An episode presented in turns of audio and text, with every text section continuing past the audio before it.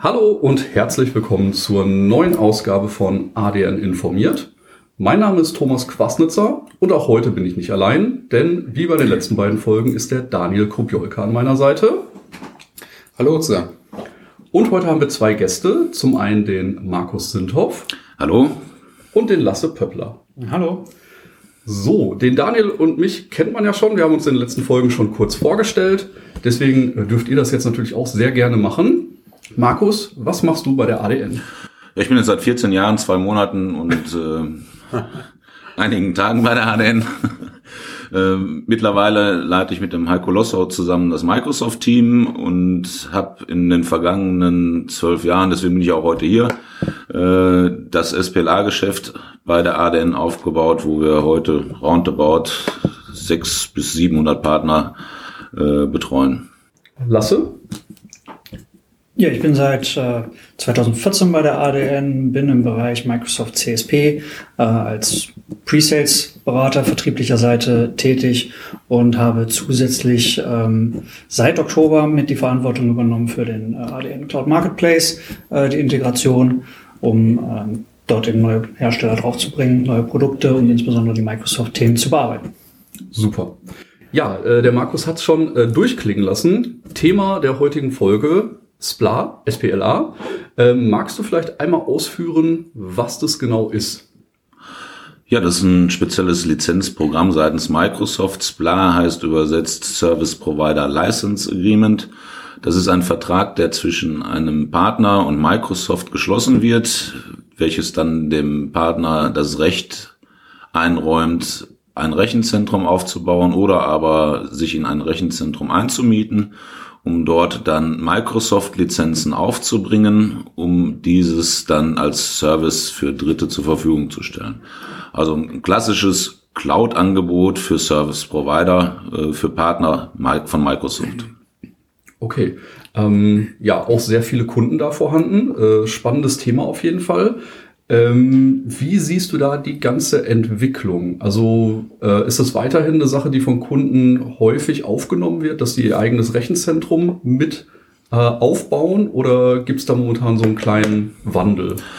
Also es ist eine, sicherlich eine Programmatik, die stetig wächst, auch heute noch wächst, auch äh, wenn wir das Angebot der Großen haben, wie Microsoft selbst oder aber Google ähm, oder andere Anbieter in dem Umfeld. Ähm, nichtsdestotrotz ist es so, dass die, der Bedarf bei den Endkunden letzten Endes noch da ist, dass es lokale Rechenzentren gibt, um dort dann Lösungen aufzubauen und die dann also äh, auch dann zu nutzen. Okay, ja, spannend. Ähm, das, was sich jetzt vielleicht der eine oder andere fragt, wer ist in diesem Konstrukt der Lizenznehmer?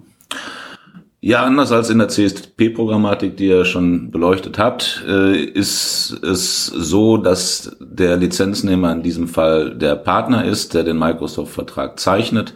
Bedeutet also, äh, Lizenznehmer ist das Systemhaus, welches dann die Leistung Dritten zur Verfügung stellt. Okay, da tatsächlich große Änderungen.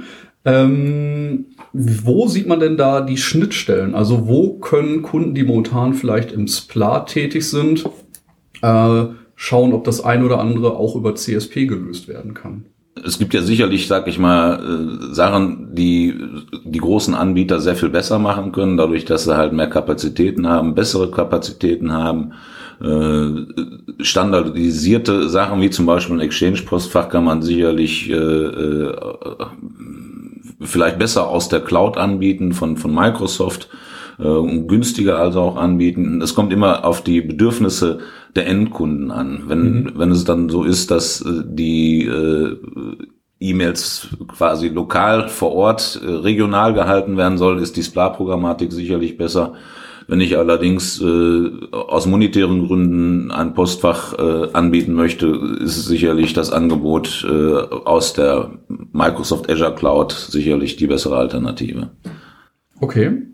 Äh, wie seht ihr beiden das? Wo sind so die ersten ja, Schritte, die man äh, gehen kann, um vielleicht von SPLA zu CSP zu wechseln? Daniel? Also ich kann mich da wirklich dem, dem Markus nur anschließen. Exchange Online wäre so der erste wirklich naheliegende Schritt. Und ich würde es noch ein bisschen vergrößern auf die SaaS-Dienste der Anbieter, wie Microsoft beispielsweise. Also dass man dort einzeln schaut, ähm, welche Workloads man bei vielen Kunden äh, liegen hat und die nicht mehr dann im Grunde genommen von der Basis her selbst betreut, sondern as a Service von den Anbietern mietet. Okay. Lasse, noch irgendwas zu ergänzen? Ja, also wie schon angesprochen wurde, Exchange Online ist eigentlich so der erste Weg, um ähm, ganz schnell auch Kapazitäten im eigenen Rechenzentrum gegebenenfalls frei zu bekommen, weil man recht einfach äh, Postfächer ähm, dann auf dieses SaaS-Angebot wechseln kann. Ähm, ich kriege damit aus meinem Rechenzentrum heraus äh, den Punkt, dass ich mir über eine äh, Kapazitätserhöhung Gedanken machen muss oder sonst was, sondern ich kann hoch und runter äh, skalieren, wie ich es eben benötige. Mit dem Unterschied, dass ich dann eben als Partner nicht mehr Lizenznehmer bin, sondern der Endkunde ist dann Lizenznehmer. Ähm, aber ich kann dann aus dem Rechenzentrum heraus diese Kapazitäten, die frei geworden sind, nehmen, um damit dann eben Premium-Dienste anzubieten oder zu sagen, ich möchte ein spezielles Angebot für die Endkunden schaffen, die sagen, ich äh, möchte aber ein Komplettpaket in einem lokalen Rechenzentrum ich glaube, in dem Kontext ist auch für Microsoft-Partner eine spannende Frage, sich zu stellen, ähm, wo verdiene ich eigentlich Geld? Also verdiene ich mit diesem Betrieb wirklich Geld? Ähm, lohnt sich das heute noch, Postfach selbst zu betreiben oder die Massenangebote im Grunde genommen äh, der, der Rechenzentren in Anspruch zu nehmen? Und danach würde ich halt persönlich auch ausrichten, ähm, was ich in Zukunft mache. Man kann es ja durchaus mischen, wie gesagt, also ähm, wir haben in beiden Fällen sowohl in der SPLA-Programmatik als auch in der CSP-Programmatik eine verbrauchsorientierte Abrechnung. Äh, da für den Endkunden differenziert sich das äh, am Ende des Tages halt, dass er an sich zwei Rechnungen bekommt. Ne? Einmal eine äh, über das Microsoft Azure Angebot und einmal eine über das Angebot des Service Providers. Und äh, in beiden Fällen haben wir eine verbrauchsorientierte Abrechnung. Insofern äh, ist das äh, für den Kunden fast identisch. Okay, ja, das ist ja auch gut zu wissen, wenn da jemand äh, die ersten Schritte gehen möchte, dass die Umstellung auch rechnungsseitig gar nicht so aufwendig ist. Ähm, Thema Änderung. Äh, was würde sich denn für den Hoster ändern in dem Fall? dass er sein Angebot natürlich äh, so abändern muss, dass er halt mit den Diensten aus der Microsoft Azure Cloud äh, äh, kompatibel ist, dass das harmoniert, dass seine Lösung dann weiter funktioniert, ja. äh, so dass für den Endkunden äh, da in Bezug auf den Service sich keinerlei Änderungen ergeben. Okay, ich denke, die meisten werden in den Produkten schon recht fit sein. Ist dann wahrscheinlich so eine kleine Vertriebsumstrukturierung, die man da auf Systemhausseite vornehmen muss, um da halt äh, ja die zusätzlichen Dienstleistungen anzubieten. Genau. Der nächste Schritt ist sicherlich also auch, ähm, wie kann ich einen modernen Arbeitsplatz anbieten, weil innerhalb der SPLA-Programmatik habe ich halt das, was wir klassischerweise aus dem On-Premise-Umfeld her kennen, ein Standard Office, Office 2019, wo wir ja die modernen Kommunikationsmöglichkeiten, wie zum Beispiel äh, Kommunikation über Teams, äh, nicht inkludiert haben. Auch das sind Themen, die man sich dann im Einzelfall mal anschauen muss. Wie kann ich als Service Provider also auch solche Lösungen zur Verfügung stellen? Äh, das ist sicherlich ein Punkt, wo sich jeder Service Provider äh, mal hinsetzen muss und überlegen muss, wie kann ich das darstellen, wie kann ich mein Angebot dort dementsprechend ändern, um dann halt solche Lösungen also auch meinen Kunden zur Verfügung zu stellen vor allem wie er es halt ergänzen kann. Also er hat ja bereits sein Angebot ähm, mit entsprechenden Diensten, die er in Kunden anbietet. Und es geht ja nicht darum, die komplett alle wegzuradieren und was Neues hinzustellen und das zu Konditionen, äh, die vielleicht nicht dementsprechend, was der Partner anbieten möchte, sondern ganz im Gegenteil, den Part zu nehmen, den ich auslagern kann, kostengünstiger anbieten kann oder gegebenenfalls auch für die Vertriebsstrategie. Einfach, ähm, wenn es Online-Dienste sind, die ich einbringen will, das heißt, ich will den Modern Workplace damit anbinden, dann kann ich auch eine gute Kombination zwischen einem SPLA-Angebot äh, und über CSP dann Office 365 mit anbieten.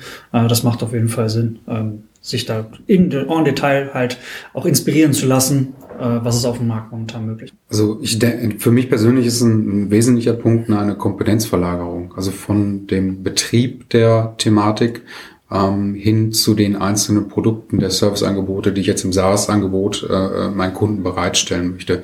Dass man dort eher ähm, dazu tendiert, die Sachen demonstrieren zu können, ähm, an die Workloads und halt die Anforderungen der Kunden äh, anzupassen und dort auch das passende Angebot zu stricken. Und aber die Kompetenz halt für Hoster, ich denke, das ist auch in Zukunft noch extrem wichtig, innezuhalten, dort die ähm, ja skalierende Infrastruktur anzubieten, denn ähm, ja, ein Punkt, den können wir, glaube ich, nicht ganz unter den Tisch fallen lassen.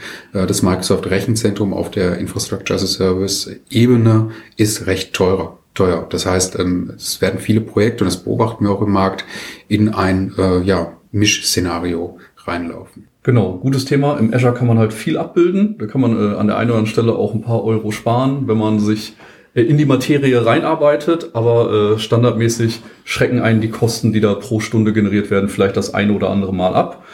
Ähm, deswegen ganz guter Punkt, äh, einfach vor CSP nicht die Augen verschließen, sondern einfach äh, für sich entdecken, dass es eine Zusatzoption ist, die man zu seinem bisherigen Portfolio mit anbieten kann und ja, da dann einfach mit kleinen Schritten schauen, äh, wie man sich dem Ganzen nähern kann. Auf jeden Fall sehr, sehr gut. Als nächsten Punkt haben wir hier noch äh, Direct versus Indirect. Multimandanten-Szenario. Wer möchte da ein bisschen was zu sagen? Also technisch ist, äh, ist es sicherlich sehr einfach, sag ich mal, äh, ein SPLA-Angebot mit äh, einem CSP-Angebot, also einem Azure-Angebot halt zu verquicken. Lizenzrechtlich ist es nicht ganz so einfach, ähm, weil die SPLA-Programmatik erlaubt es nicht einfach, zum Beispiel einen Office 365 äh, Terminal-serverfähigen Plan äh, in mein Rechenzentrum zu installieren und dann Dritten zur Verfügung zu stellen. Das wird seitens Microsoft lizenzrechtlich nicht ganz so einfach gemacht. Ähm, deswegen muss man überlegen halt, wie kriege ich das lizenzrechtlich so hin, dass A, der Service Provider richtig lizenziert ist und B, der Endkunde richtig lizenziert ist. Ähm, es gibt innerhalb der SPLA-Programmatik die Möglichkeit, einen Anhang zum Vertrag zu zeichnen, welches mir eine sogenannte Shared Computer äh, Activation äh, äh, Option ermöglicht. Das ist dann die Möglichkeit, dass ich dann die Möglichkeit habe, in meinem Rechenzentrum äh, einen Office 365 fähigen, äh, Terminal Server fähigen Plan zu installieren oder ein Windows 10 zu installieren, äh, welches ich dann in einer Multitenant-Umgebung, also in einer Umgebung für viele Endkunden, äh, dann meinen Kunden in Form eines Service zur Verfügung stellen kann. Äh, diese SCA, dieser Anhang zum Vertrag äh, kann man allerdings nur dann zeichnen, wenn man ein sogenannter direkter CSP-Partner von Microsoft ist. Bedeutet, ähm, dass ich einen Vertrag für die CSP-Programmatik mit Microsoft direkt abschließen muss. Äh, das ist die Grundvoraussetzung für die, den Anhang zum Vertrag für die SPLA-Option, dass ich dieses Shared Computer Activation machen darf.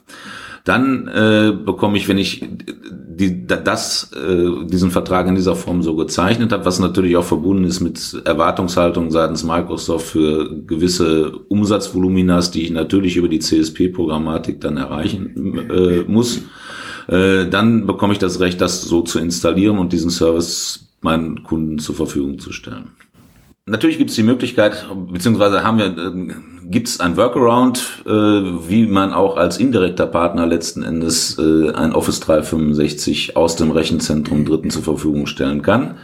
Und zwar kann ich eine sogenannte Beistelung machen. Das bedeutet also, ich installiere für einen einzelnen Kunden in meinem Rechenzentrum äh, eine SPLA-Umgebung, äh, wo ich zum Beispiel das Betriebssystem und die Windows Remote Desktop Services äh, aus der SPLA-Programmatik äh, in meinem Rechenzentrum für äh, installiere und installiere dann auf diesem Gerät also auch noch ein Office 365. Die einzige Einschränkung, die man dann machen oder die man machen muss in dem Umfeld ist halt, ich darf auf dieser Hardware, die ich, wo ich diesen Service zur Verfügung stelle, immer nur einen Kunden bedienen. Also ich darf da nicht mehrere Kunden drauf betreiben, äh, weil es dann keine Beistellung mehr wäre, sondern ich darf nur einen Kunden dort betreiben und habe dann die Möglichkeit, analog äh, die Abrechnung dann auch durchzuführen.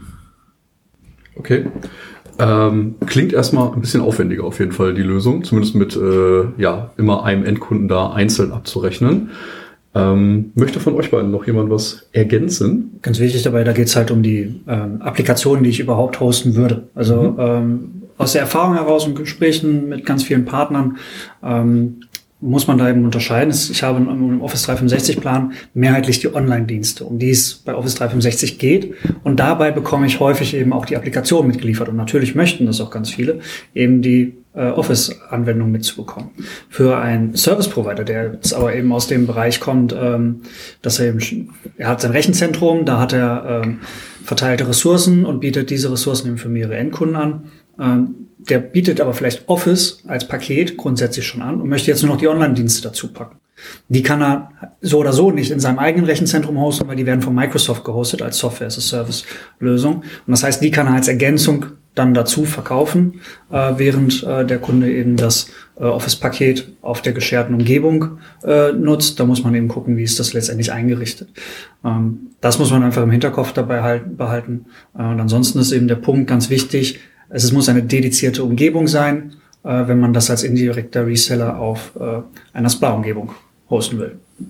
Vielleicht noch eine kleine Anmerkung, weil die Fragestellung habe ich immer. Es reicht nicht, äh, diesen Kunden dediziert in einer virtuellen Instanz zu betreiben, sondern wir sprechen hier wirklich von einer Physik, von, von einem Rechner, äh, der nur diesem Kunden zur Verfügung gestellt wird, weil die Fragestellung kommt da immer wieder. Ja, ne? ja. Also ich, trans ich, transportiere das immer über die einfache Faustformel.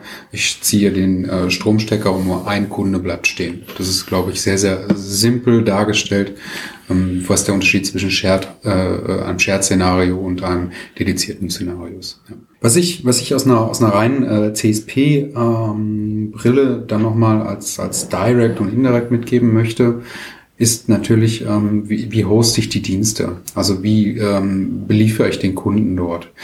Ähm, grundsätzlich ist es so, wer aufmerksam die erste Folge schon gehört hat, ähm, hat es wahrscheinlich schon mitbekommen, dass ich die SaaS-Dienste SaaS wie Exchange Online beispielsweise auf den Kunden buche. Was ich aber auch machen kann, wir als ADN sind auch Direct CSP-Partner, das heißt, wir können auch Endkunden bedienen, in dem Fall Reseller sind.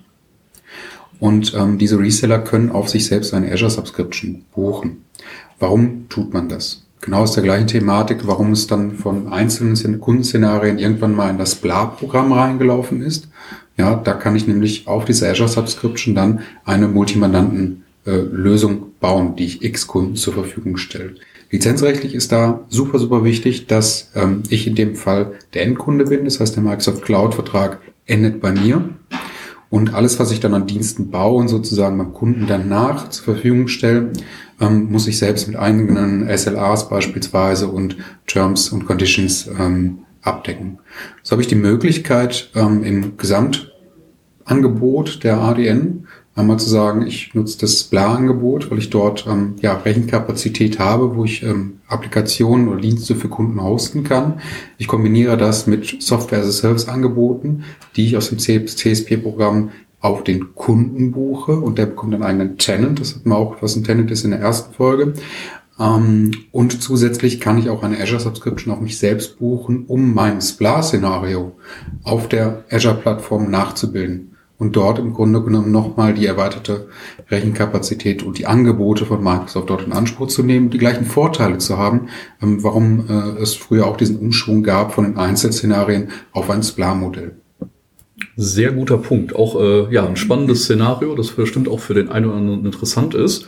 Ähm, aber auch im Thema Spla tut sich natürlich immer noch äh, etwas mehr. Äh, ich überfall den Markus jetzt ein bisschen. Äh, wir haben vor kurzem auch noch einen neuen Hersteller äh, mit on board genommen. Stichwort Octopus um das Thema Spla-Abrechnung ein bisschen zu vereinfachen. Ja. Magst du da vielleicht noch ein, zwei Worte zu verlieren? Ja, also ähm, wichtig in dem Kontext ist halt, äh, Lizenznehmer ist der Partner, das Systemhaus, derjenige, der die Dienste anbietet. Äh, und der gesamte Prozess äh, sieht wie folgt aus. Also ähm, wenn ich in, innerhalb eines Monats eine Nutzung durch Dritte habe, wird im Folgemonat äh, der ADN mitgeteilt, welche und wie viele Lizenzen im vergangenen Monat in der Nutzung waren. Ähm, diese Informationen geben wir in das Microsoft-System ein. Microsoft stellt uns eine Rechnung, wir stellen dem Partner eine Rechnung, der Partner stellt dann seinem Kunden die Rechnung. Ähm, das ist natürlich ein sehr aufwendiger Prozess. An sich müsste ich immer nachschauen, äh, wer hat, äh, welcher Endkunde hat äh, welche Software genutzt.